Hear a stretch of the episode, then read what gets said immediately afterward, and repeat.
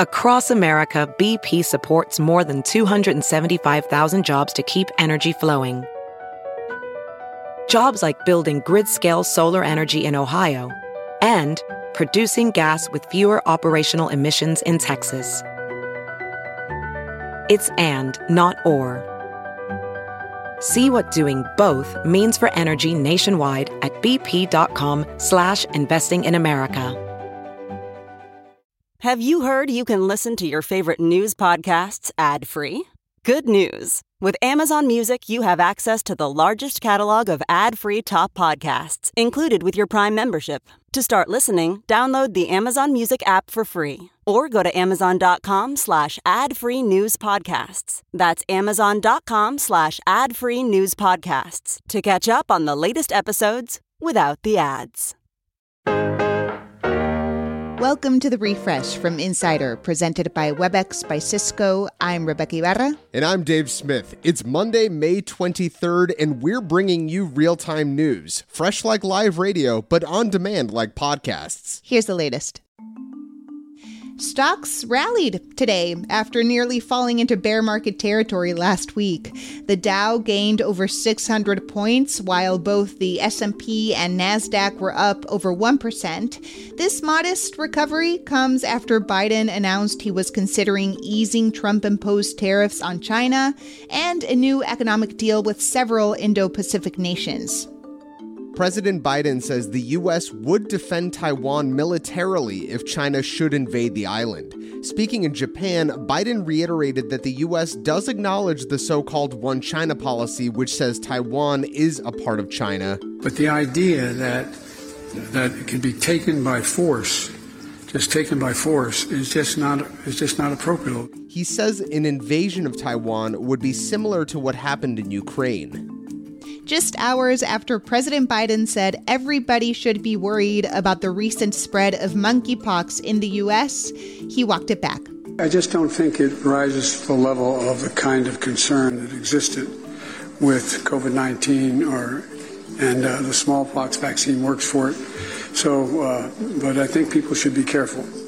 Russians will have to say goodbye to their caramel macchiatos and cookies and cream frappuccinos. Starbucks is officially leaving Russia.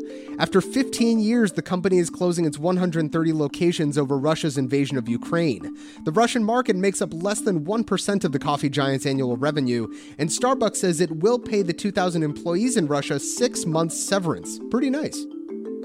In a rare display of public disagreement, a veteran Russian diplomat has resigned over Russia's war on Ukraine. Boris Bondarev has left his post at the UN.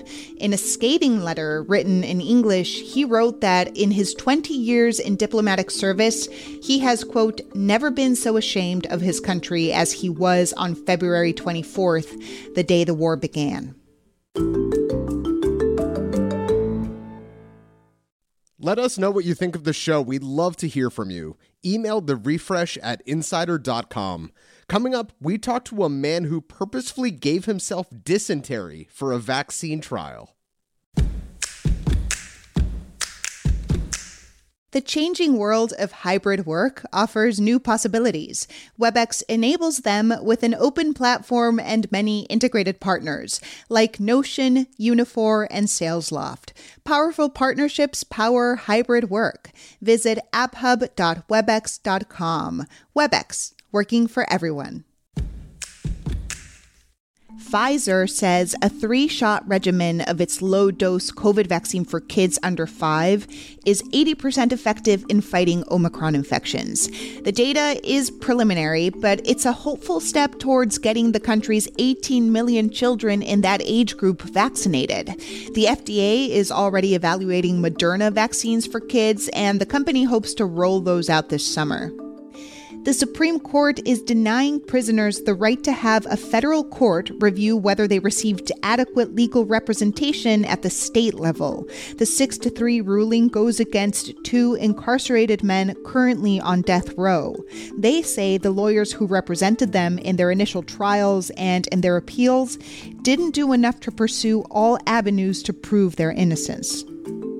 A group of workers at Activision have voted to unionize. It's the first union at a major North American video game publisher and a symbolic milestone for an industry known for burnout and crunch. The 20 or so quality assurance workers at Raven Software, which is a subsidiary of Activision, will be members of the Game Workers Alliance. The union victory follows a five week long strike earlier this year. Apple is considering moving some of its manufacturing away from China, according to a report from the Wall Street Journal citing anonymous sources. China's strict COVID lockdowns and tensions between the communist regime and the US are leading the company to look elsewhere for its production needs. India and Vietnam are the most promising alternatives. End of an era in New York City. The last payphone was removed from the streets around Times Square this morning. The city started swapping public phone booths for internet kiosks in 2015. Back then, there were about 6,000 active booths.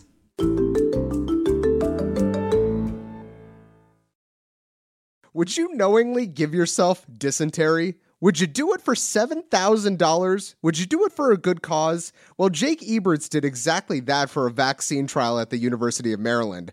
The goal was to find a vaccine that can fight against the Shigella bacteria, which causes dysentery and kills hundreds of thousands of people around the world. Jake is here to talk about what he calls the worst eight hours of his life. So, Jake, thanks so much for coming on. Yeah, thank you for having me. So, Jake, when you first saw that the University of Maryland was hosting this vaccine trial, you thought, I can do this. Why? So, I kind of signed up on a whim, thinking, I've, you know, I've always uh, wanted to kind of participate in a, in a clinical trial of some sort. Um, I threw my name in the hat, figuring I'd probably be disqualified or something like that.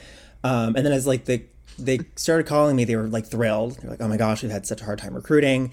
Um, and uh, the more I read about the disease, I was like, "Oh, you know, this is probably you know this is a nasty nasty illness that kills like you said a lot of people um, and i guess i would probably be a good person if i did it and also $7300 is pretty nice all right, so it all started when you received the potential vaccine. So that was two injections over the course of a month. And then you drank a mixture that was laced with Shigella. So what was that first stage like?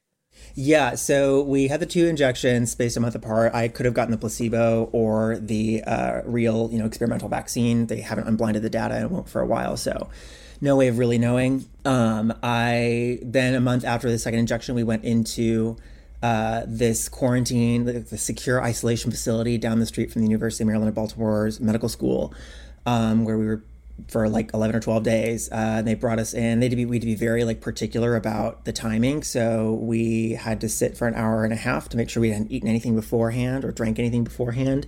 They brought us in at exactly 11.04 on a Wednesday morning. Um, we took this little cup, um, basically like a shot glass worth of this pretty clear solution um, that kind of tasted a little slimy and it had about like 1500 um, like what they call colony forming units uh, of Shigella, like live Shigella in there that they had grown in a lab specifically for this.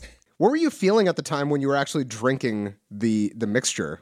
I, I, that it was kind of so surreal. I was like, this can't be happening. Um, and I was like walking down, and I was like, oh, I'm I was like, I'm about to get myself an awful disease, aren't I? Yeah. So tell me about that. What were your next hours and days like? Yeah, the next 36 hours were a lot of like every time I so much as like passed gas, I was like, oh my God, am I dying?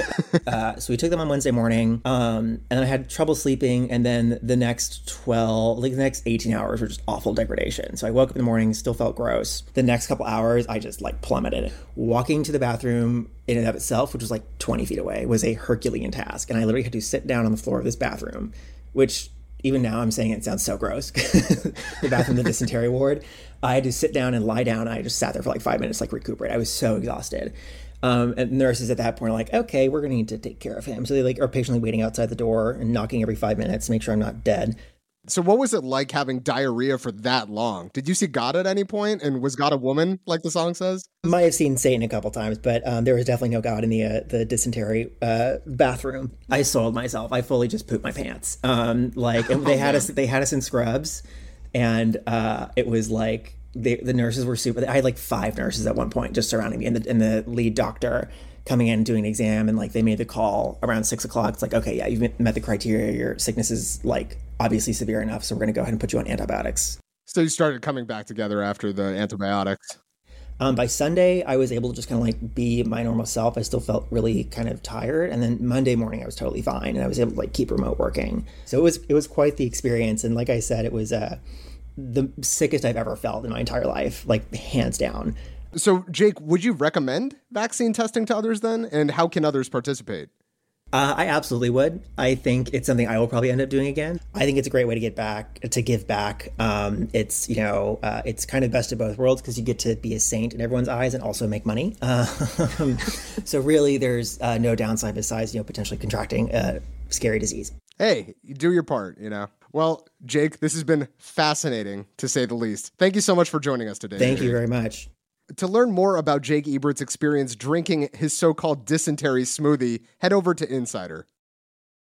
Make sure to follow The Refresh from Insider on Apple Podcasts, Spotify, or wherever you listen to podcasts. And please leave a rating and review, it helps other people discover the show. You can also just tell your smart speaker to play the Refresh from Insider podcast. I'm Dave Smith. And I'm Rebeca Ibarra. Talk to you soon.